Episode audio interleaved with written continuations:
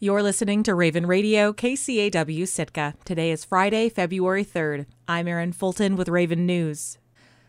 For the first time in recent memory, the Sitka School District in January failed to get a clean audit. Although the faults were procedural rather than financial, the issue weighed heavily on the minds of some school staff and school board members as they considered whether or not to formally adopt the findings at their February first regular meeting. K C A W's Robert Woolsey reports.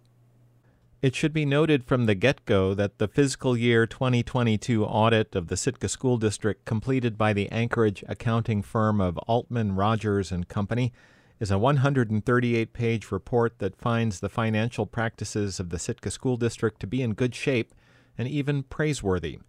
That said, a couple of deficiencies were noted that, given the overall competency of the district's business office, might be the equivalent of grammatical errors on an A student's otherwise solid term paper.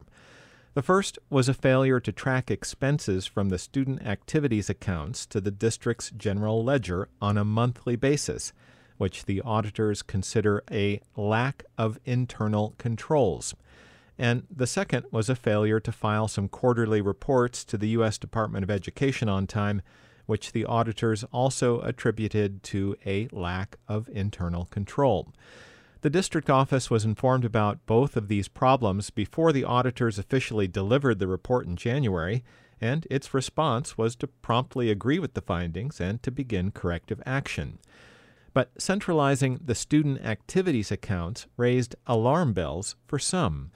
Mike Vieira is the president of the Teachers Union and a former activities director at Sitka High School.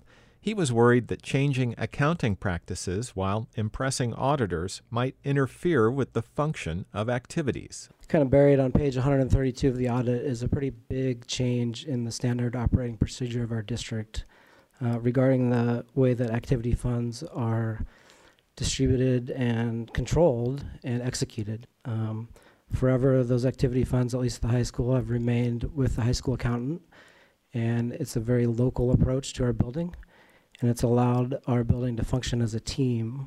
Vieira recounted an incident where the Sitka basketball teams were en route to games in Wrangell and ended up overheading and going all the way to Seattle for the night, where they had to be housed in hotels, all of which transpired long after the district's business office had closed.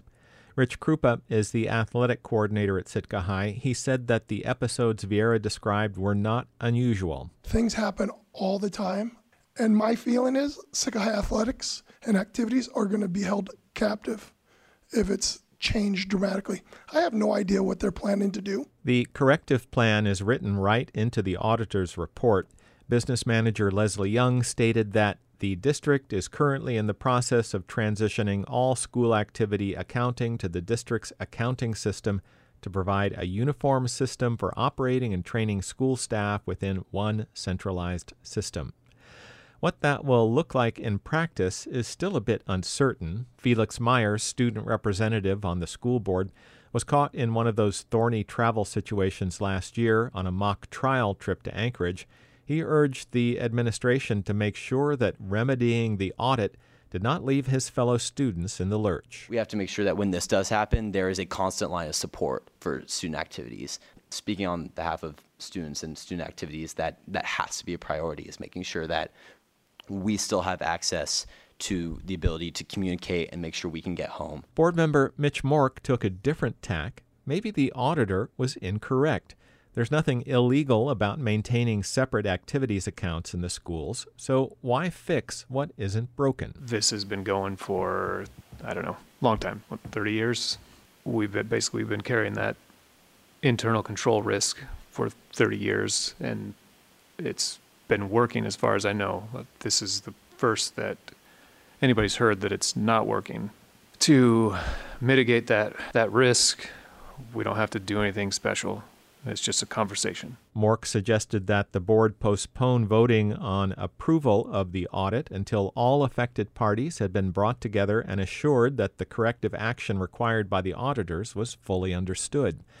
Board member Tristan Gavon, however, thought it was irresponsible to play chicken with general accepted accounting principles and urged the board to approve the audit and the corrective plan. When you look at this audit finding, Um, these bank statements weren't being reconciled, you know, with the general ledger. And so I think that's something we need to to ensure happens. We need to, you know, support the, the superintendent and the business office in ensuring that happens. And I think the only way that that does happen is um, is through some kind of level of centralized control. Board President Blossom Teal Olson concurred, saying it was the board's fiduciary responsibility to citizens to comply with the audit. Superintendent Frank Hauser carefully avoided trying to sway board opinion on the corrective plan, but emphasized several times that the district was required by law to have a board-approved audit. "We're approving the audit," Hauser said. "We're not necessarily approving business office functions." Ultimately, all board members were reassured that approving the audit, including the two internal control deficiencies and their corrective plans, did not rule out further dialogue about how to best handle the student activities accounts, and the measure passed unanimously. Reporting in Sitka, I'm Robert Woolsey. In an unrelated matter, Sitka School's Superintendent Frank Hauser is continuing his hunt for another job outside of Sitka. The Fairbanks North Star School District announced on Wednesday that Hauser is one of four finalists for the position of district superintendent. Hauser was hired by the Sitka School District in two thousand twenty-one and did not wait long to look for another job. He was named as one of three finalists for superintendent of the Anchorage School District in March of two thousand twenty-two. Anchorage ultimately hired Doctor Jared Bryant of Houston, Texas, to take the reins of the state's largest school system. In addition to Hauser, the other candidates for the Fairbanks job include Luke Minert, who is currently assistant superintendent in Fairbanks, Doctor Ryan Scallon, who is an assistant superintendent in Philadelphia, and Doctor Ronnie Tarchici, who is a superintendent in New Jersey. The final interviews for the position of superintendent of the Fairbanks North Star School District will be held on February eighteenth.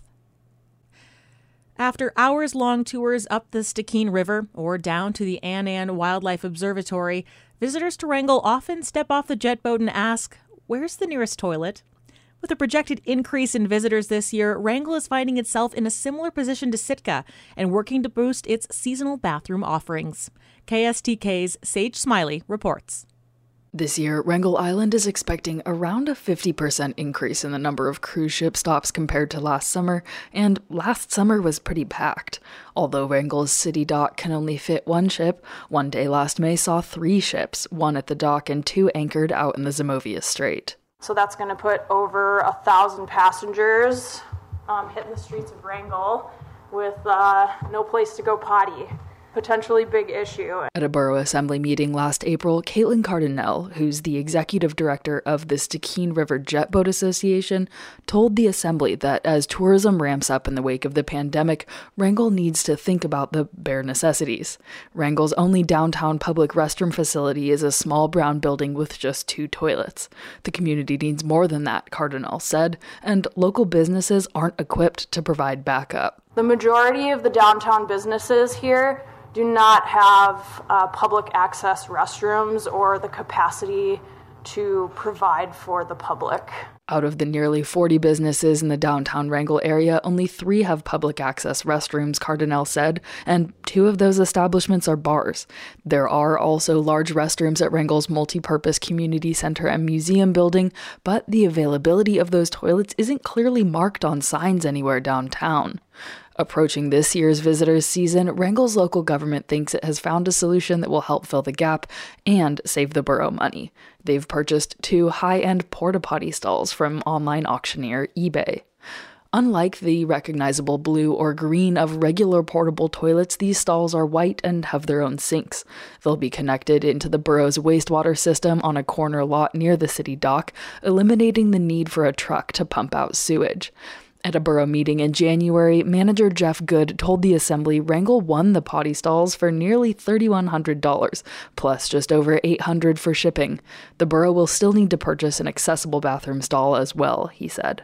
Hooking them into the sanitary sewer system, doing some of the bench work we want to do, and then if we put a fence on the backside of it as well, we're probably into it for around fifty thousand dollars total.